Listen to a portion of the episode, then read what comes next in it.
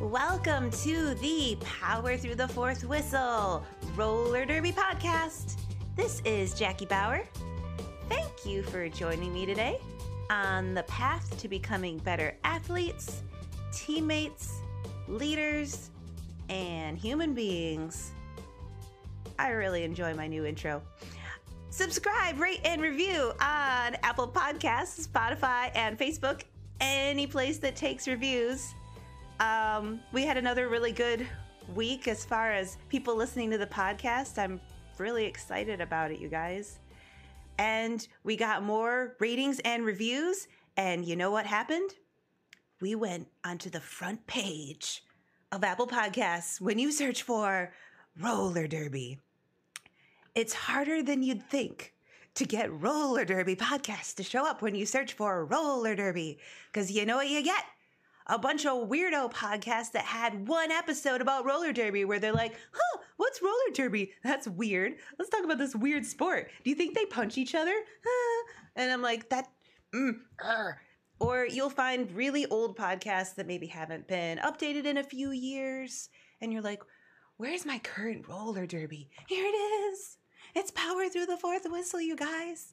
And you're going to find a new adorable logo. There's this cute little girl with a blonde braid, and she's like, she's powering through the fourth whistle. She's got so much passion inside of her. It's coming out through her giant eyes because it's a little chibi. And I'm really excited about her. The art was done by derby name Mara Jaded / Autumn Rushlow of the Small Town Outlaws. If you like her artwork, please go check her out. Anyway, that was a big tangent. I should go through the rest of our places you can find Power Through the Fourth Whistle. Of course, it's at our Facebook page, facebook.com/Power Through Fourth Whistle, POWERTHRU4THWHISTLE. Woo! I did it without screwing up. And you can email your derby thoughts to powerfourthwhistle@gmail.com or hit us up on Twitter @PowerFourthWhistle. And we're on Instagram now @PowerFourthWhistle. I'm new to Twitter and Instagram. You could teach me any of these things. And you might even be able to find some stuff on Pinterest now. I'm just trying to get everywhere so everyone can power through the fourth whistle. So, last week we talked about how do you get on a roster? And the short list of what we came up with was basically upping your derby IQ by watching as much derby as you can, getting as much scrimmage and derby situations so you can recognize situations, know what to do, when to do it, being a good listener, asking good questions, participating fully in practice, being committed to the team, and understanding that at the end of the day, it's about trust. The skaters have to want you out there with them. So that brings us to today's topic. If you're getting rostered a little bit more, how do you get more playing time? I'd like to welcome back again, Coach Dan. Hi, Coach Dan. Hello. He's been sitting here the whole time listening to me ramble. He's a very nice guest / co-host. Sure. I was like, what is she talking about? So I wanted him on for this episode again because I don't think this is a purely from a skater standpoint. I think it's good to have a coaching standpoint because this is both. This is things you can do as a skater and things coaches are looking for, so we want to hear from a coach. And I think to get started, we should talk a little bit about, I think the target of our podcast today is the player who is in a rotating position, a rotator, either as a jammer or a blocker. Coach Dan, how do you define this role? Like, what do you look for? Like, how do players get into this role in the first place? Okay, yep. It depends, right? I don't know what every league's strategy is on this, but I would say that majority of leagues have kind of two approaches. They have, as far as blocking and jamming go, they have their proven like group of blockers that they send out there repeatedly and then substitute somebody in if there's penalty trouble or someone is tired. Or they have lines where four blockers that go out who play together very often, and then the other four blockers go out and they rest one on, one off, and those lines don't change very often. And jammers usually have a rotation. most of the time 1, 2, 3. Sometimes there's some swapping around for matchups or things like that, but a 3 or 4 jam rotation seems to be consistently the way that it's done. And the when we say a rotator, what we're talking about in our league, or the way that we set things up, is somebody who is not part of that regular rotation of blockers or that regular rotation of jammers that goes in only under certain circumstances. And the main reason that somebody ends up in a rotator position to start with is that we just added them to the roster, but we're not sure where they fit. We're not sure exactly what line they should play with, or we're convinced at this point that a skater in the position they would occupy, that we have somebody else with more experience who is a little more proven, a little more trusted, or has a certain set of skills that we need more. So what this translates to is a rotator typically spends at least the first 5 to 10 minutes of the game on the bench, not doing much of anything.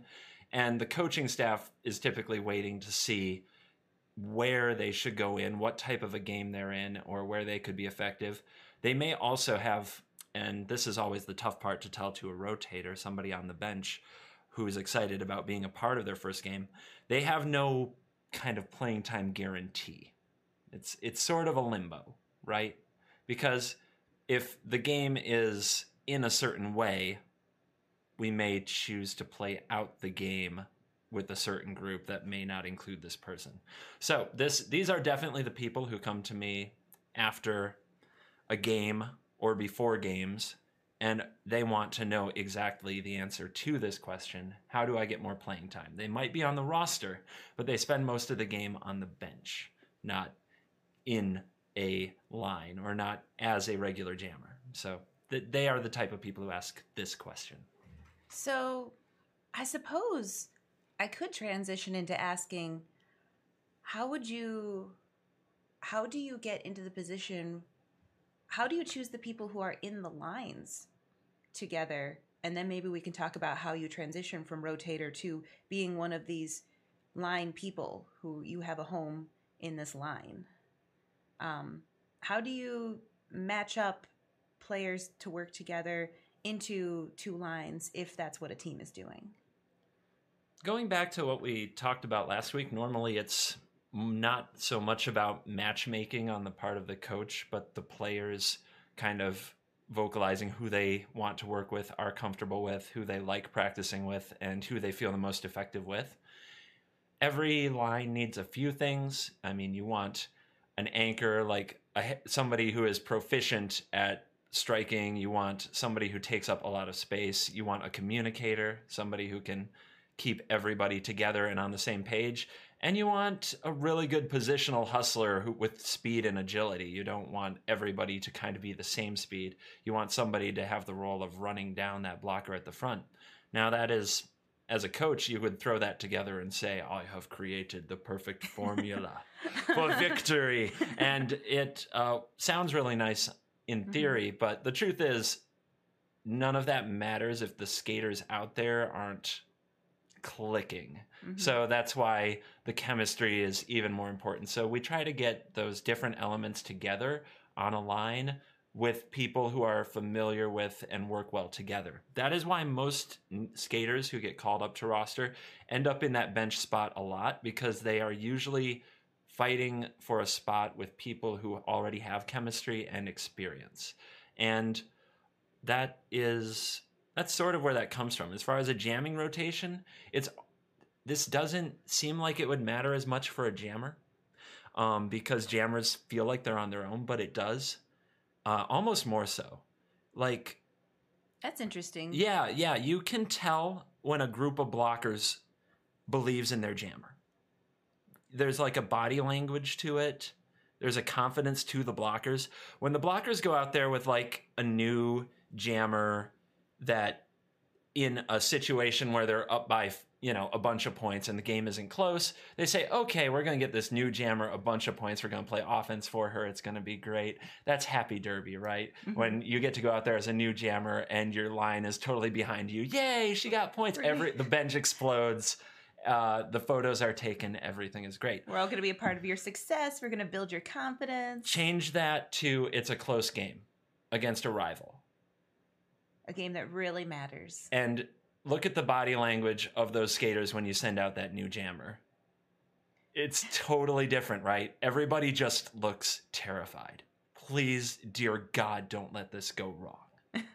All right? That body language, that tension is exactly what you have to do your best to avoid as a coach and as line makers. So when you're a jammer trying to get into the rotation, you have to basically beat the believance into your own team at practice. If you at practice can kick their butt, mm-hmm. then they believe you will kick the other team's butt. That sounds really weird. But mm-hmm. whereas as a blocker at practice, you go in there and you try to learn how to work with your teammates, right? And get along with them.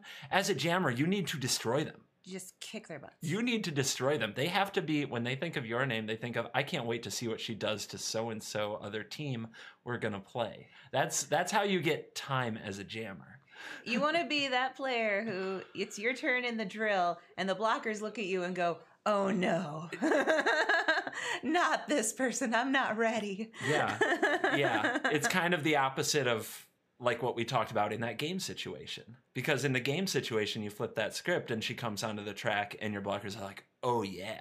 So you challenge the holy heckins out of your blockers and then they will go to war for you because they see you step up to the jam line and they're like, oh yeah, we've got this. There's just a whole nother level of confidence when they believe in the jammer that they have mm-hmm. stepping up to the plate. Yeah, we've been in situations where the team believed in a jammer so much that the jammer may have had an average game, but the team had a tremendous game because they just didn't think they could lose with this person on the track. Even though the other team would do a good job and throw everything they had against that jammer, the blockers and the other jammers on the team just felt indestructible. Mm-hmm. Yeah. So again, how you get there is going to be a lot of practice and a lot of work. And honestly, I think that's something like we've kind of, we'll circle back to blockers, but we kind of delved into jamming for a bit. So have you talked about jammer matchmaking? Oh, I haven't. This would be a great time to talk about that. Briefly, you know, I know you can do a whole podcast on it, but all right. As far as jammers upping their game, like everybody has a jamming style and most of the time they're so different that you think you're completely unique and it's hard necessarily to have a role model in mm-hmm. jamming, but you have a really good solution to this. Well, it started with selfishly finding them for myself, of course, because I would watch WFTDA.TV and I would see these jammers, just certain ones that I would just hone in on, that I would see what they were doing and be like, I can do that. I'm actually all about that. I have that hip flexibility. I have that range of motion. This is what I like doing when I'm jamming. And so I would keep watching them for ideas, for moves, and for jukes and just different things to throw at blockers. And so I've got like a short list, you know, of a few, like 2 or 3 that I'm super into at all times. And I'll watch any game they're in, blowout or not, because I am absorbing what they have, and I am throwing it into my feet, basically. So then, at practice, I will see my teammates, and I love what they do, but I get a feel for what they're about, for what they're good at, for what they like to do. And I kind of matchmake in my head with a jammer I feel like they should watch. Like, an example is we have a jammer on our team who's very, very tall and thin, long legs, can step around anybody, loves doing little toe-stoppy things, just loving the lines. And when I saw her, I immediately thought about Space Invader and about Misty Maven.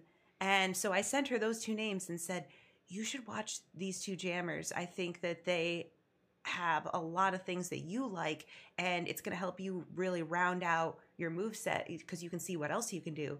And so sure enough, like she's already taking more risks and looking more like them every day because I know she's watching those players. We've got another one who reminds me of Sarah Chambers. So I'm like, I sent her a YouTube clip. I'm like, watch this jammer. This is what you're about. This is what she's about. This is like you turned up to 11. So see if you can turn up the dial by watching her.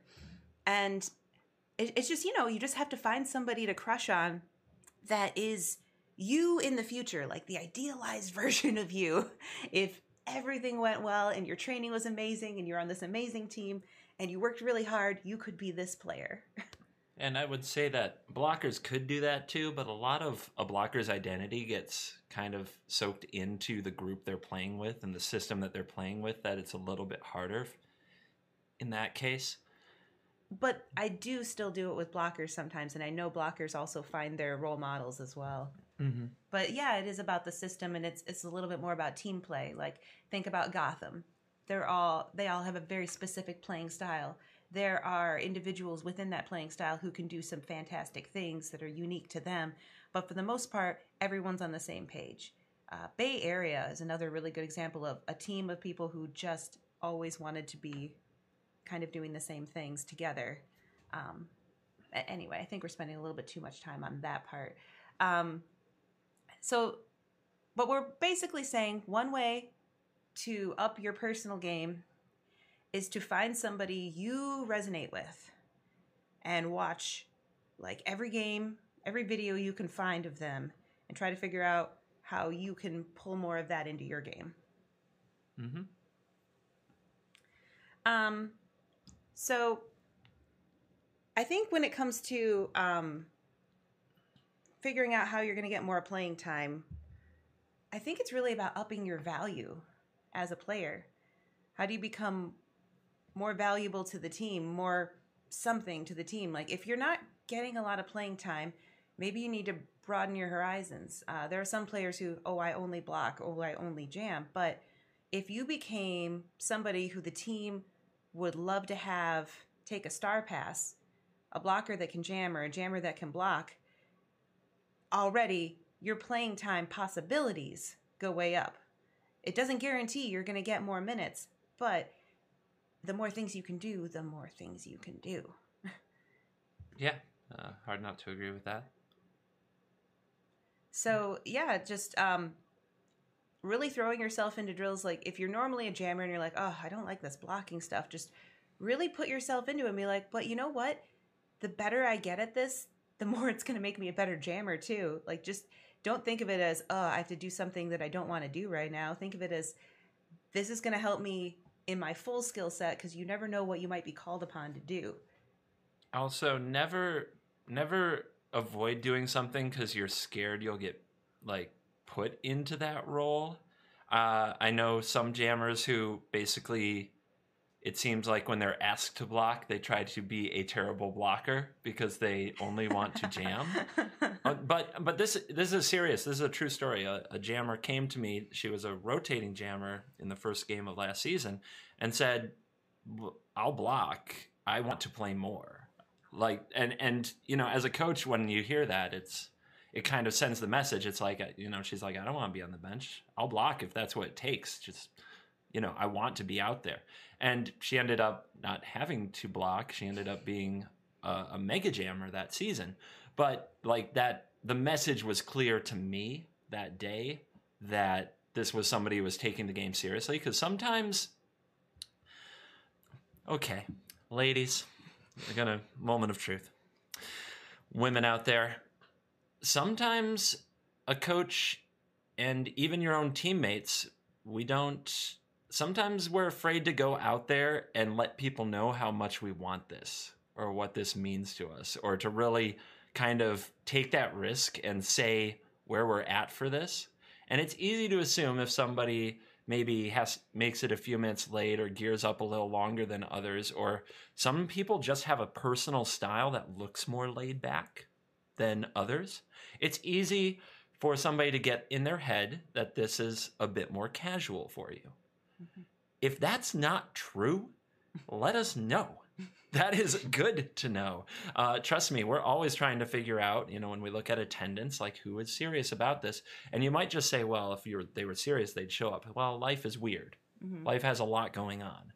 So that person who may attend 60% of practices and that person who may attend 50% of practices, if you look at a spreadsheet and say, person with 60% attendance is more serious about Derby, that may not be the case. It's kind of, you know, life and scheduling and everything like that Mm-hmm. So don't be afraid to tell people what this means to you. And in terms of getting more versatile, if you want playing time, wherever it comes, say, hey, I'm going to try to do better at jamming. I'm going to try to do better at blocking. I want to try pivoting.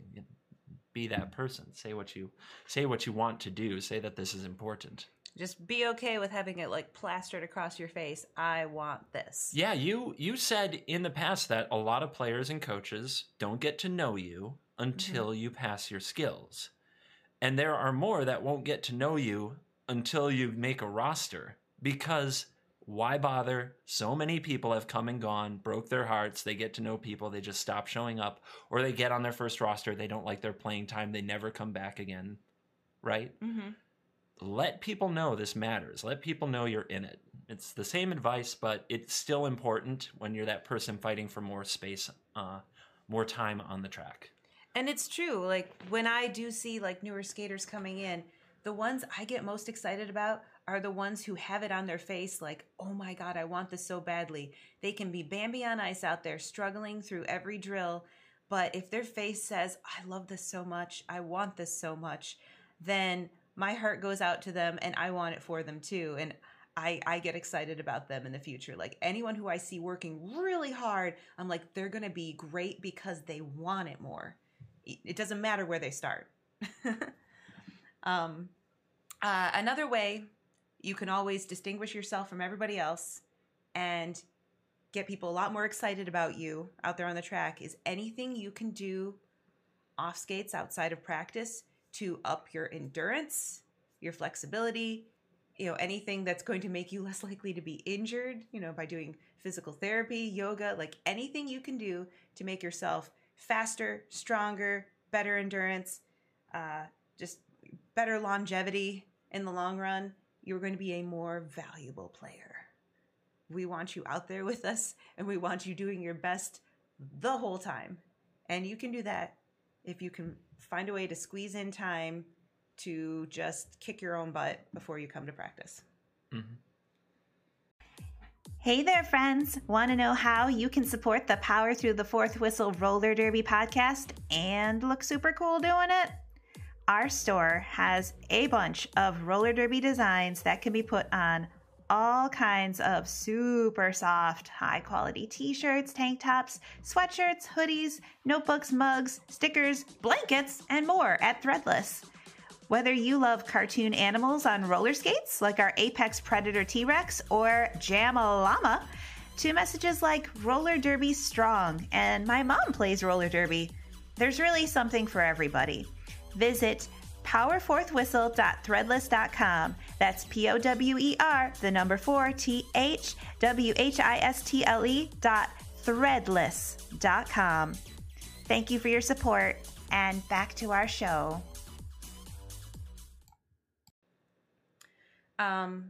So you talked about the different roles a little bit in the line and how you don't actually want a group of people that's too similar to each other because you have certain needs. Can you talk to me a little bit more about the need of the communicator, about like filling out that role in the line?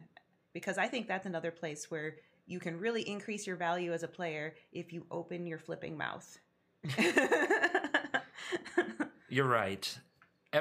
Because there is a communicator doesn't mean that we don't need everybody to communicate. In fact, players who don't communicate, that is something I hear constantly in coaching and captain meetings, is I like so-and-so, but she doesn't communicate.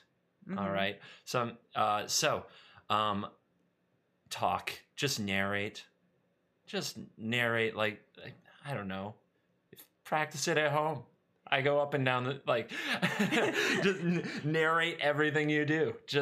When you're on the track, just have somebody telling them about everything you're doing right now. An example of my personal stream of consciousness when I am blocking in drills is just like, hey, the jammer's coming up the middle. You guys caught her great. Everything is fine. She's looking at the inside. She's going over there a little bit, but I can see you moving over, so this is fine. You've got it. Everything is cool. She's struggling and making faces of exertion. She's working really hard right now, but we've got her, so everything is fine. Oh, she's going to the outside. I'm going to swirl around here and cover that. Everything is still fine. We're doing great. I And don't be afraid of screwing up. Don't be afraid of saying outside when you meant inside, because you have to get past it. You have to start somewhere. Words have to come out of your mouth. Is every word in that stream of consciousness from you precious? Oh, no. A lot of it is to make people laugh, too, because they take things too seriously.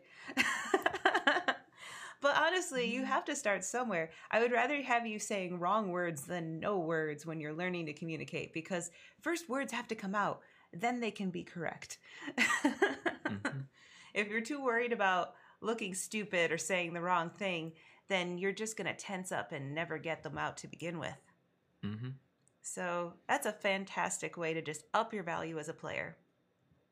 Another idea I thought of to up your value as a player is anything you can do to just go outside your comfort zone. Do you have any ideas about that? Not particularly there. I mean, we always need to see people pushing themselves and taking risks, but what did you have in mind? Well, in my head, I'm thinking about, like, it can be in practice, it can be a game. Like, if you normally kind of just play it safe, but then you're, like, going out there, like, chasing down the jammer, making that beautiful hit, like, right at the 20-foot mark and running her back, and people see that, they're going to be like, wow. Like, you might run out there and not get it and have to come back to the pack. But if people saw you going for it, like that never give up attitude, just I'm going to crush all the things, it gets them really excited and jazzed. Like, oh, it's another way to just show how much you want this. Like, don't be timid in drills. Like, if we're working on cool footwork, just do something you've never done before. It sounds so... This is more about, I guess, how you conduct yourself with the time that you're given. And so what you are gravitating to is what you remember that players do.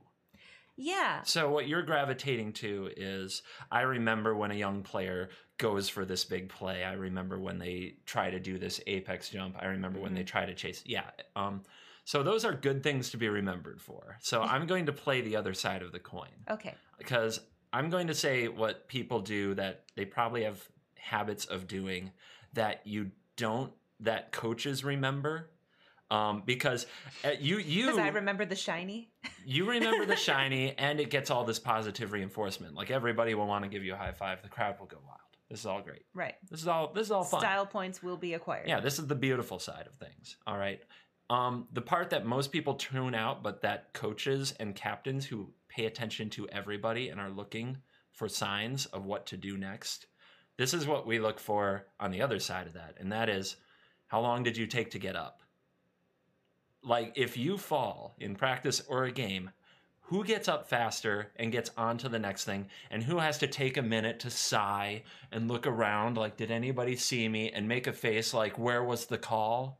Mm-hmm. You know what I mean? Right. Or has to stare at a ref, or has to look at a bench, or has to get up slowly, one knee at a time, going, well, I don't know what the heck that was. I got hit in the face. Well, if you do that, and a coach or a captain sees that, and you're somebody fighting for playing time, that's what we remember.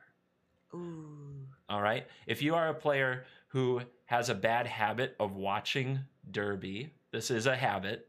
Players sometimes you're on the bench a lot, and you watch a lot of derby. Then you go in the game, and the jammer gets by. How much time do you spend watching that jammer get away compared to getting back together with your teammates, finding a place to play offense, finding somebody to hit out of the way just to do it? How much time that you spend on the track is useful? Because, again, what will get caught in coaches' heads is how long somebody is taking to kind of take action and shake off adversity and do something positive. Because there will be a lot of adversity. There will be a lot of mistakes. There will be a lot of times where you do not look amazing. The more time you spend in that zone, though, letting each one affect you, whether it's on your face, in your body language, that is a turnoff. That is a coaching and captain turnoff. That will influence how much playing time you get. 100% will. And if we have that kind of brutal sit down, talk to you self-assessment of it, and I say, well, a big reason I didn't send you back in the game is because you argued with a ref, or you fell down and you had to look around making this big angry show, being dramatic about it. Nobody wants to hear that, because they will rattle off the list of like 10 things they did. That's what I remember. That's what I saw. That's what your coach saw. That's drawing the negative attention to yourself. Now, I'm forgiving of those things. I have no problem with it, but a lot of people have this habit. They do it, and it cuts time. It cuts seconds out of their game. Mm-hmm. Seconds that could be useful, seconds that your team needs. And I'll, as far as more of that, let's progress it to the bench. Let's talk about let's talk about attitude on the bench, because I've learned a lot of things about on the bench and how people communicate.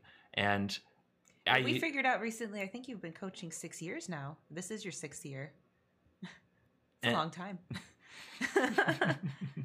So what I would say is that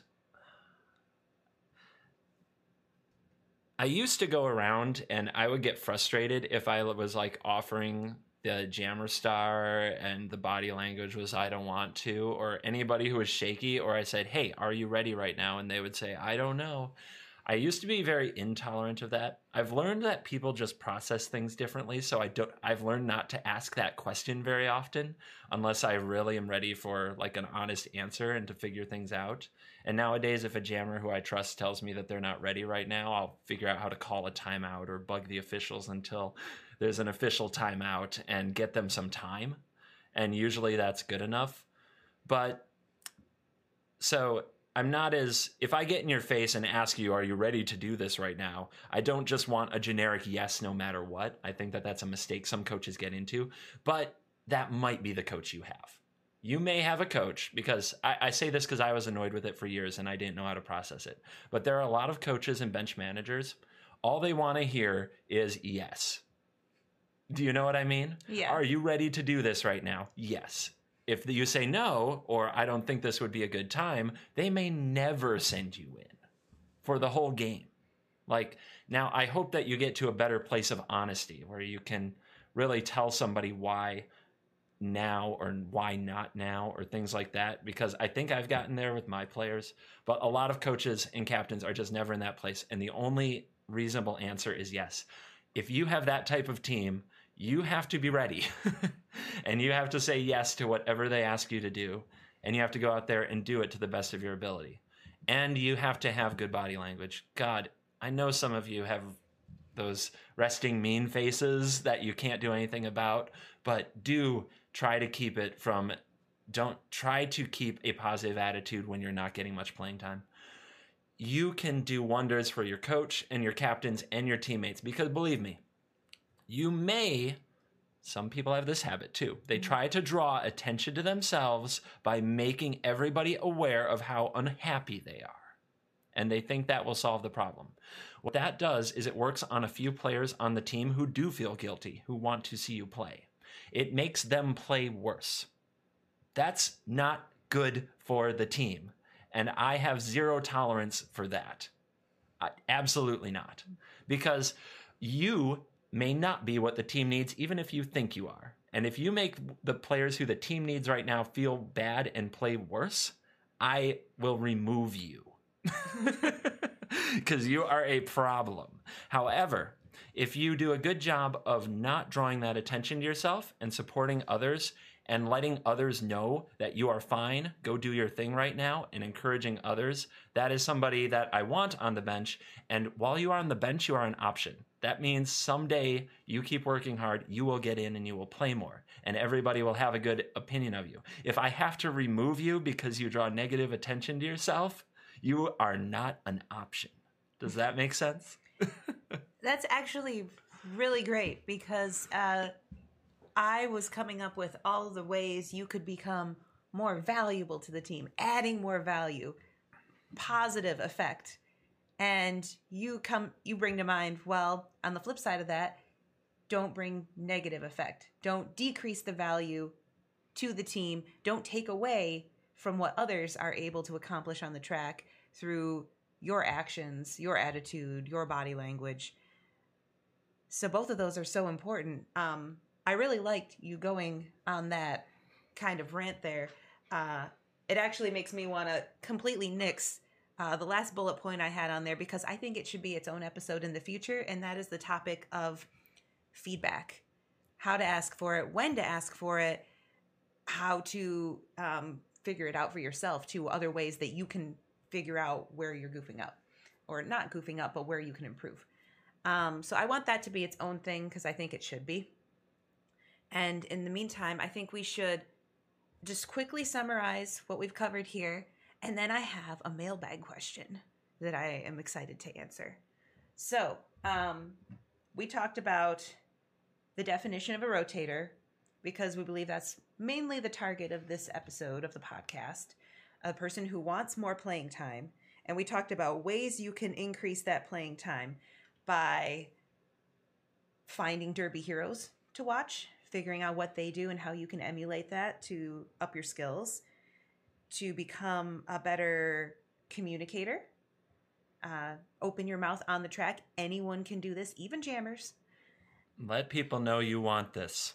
Yeah, let people know you want this in your face, in your actions. Always be showing how much you want this. It's okay to do that. You're not cool if you do that. Becoming more versatile, you know, jammers learning to block, blockers learning to jam. The more you can do, the more you can do. Any kind of off skates training you can do will make you a more valuable player. And don't do anything that's taking away from the team. Coach Dan just went on a whole thing about this.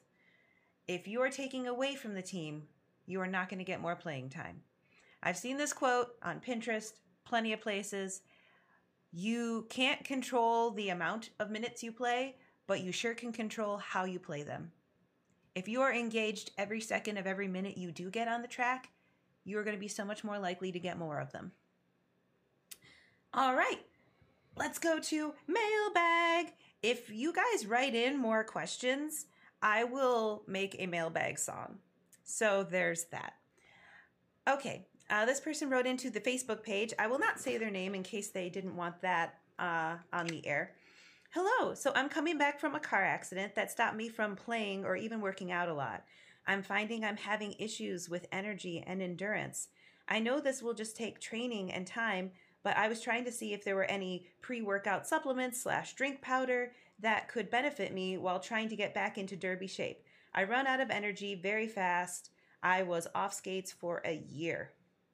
Okay, so the first thing I want to suggest before I jump to the topic of specific pre-workout supplements is I would run through all the list of things that are not that first.